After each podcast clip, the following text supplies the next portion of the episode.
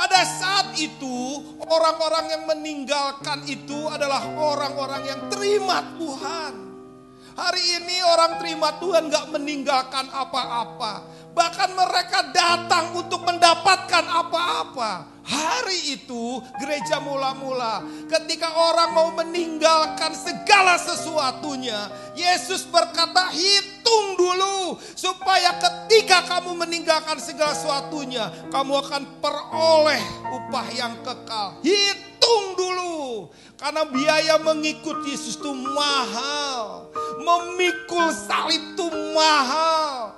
Mengikut aku tuh nggak gampang.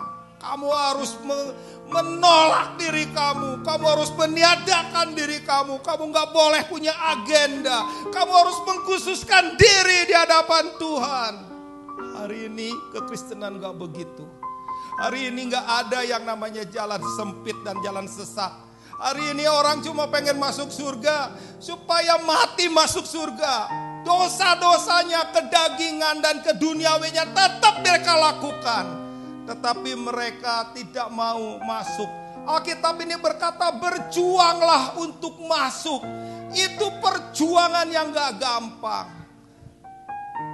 Kalau enggak, yang awal jadi yang akhir. Kekristenan tuh bicara pintu yang sesat.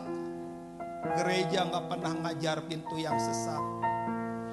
Gereja nggak ngajarin orang yang takut akan Tuhan.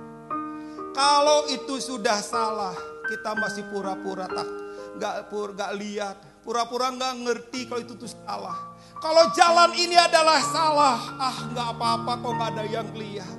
Kalau yang kita lakukan salah, kita masih berkata belum ada teguran dari Roh Kudus, walaupun hati sudah memberikan teguran.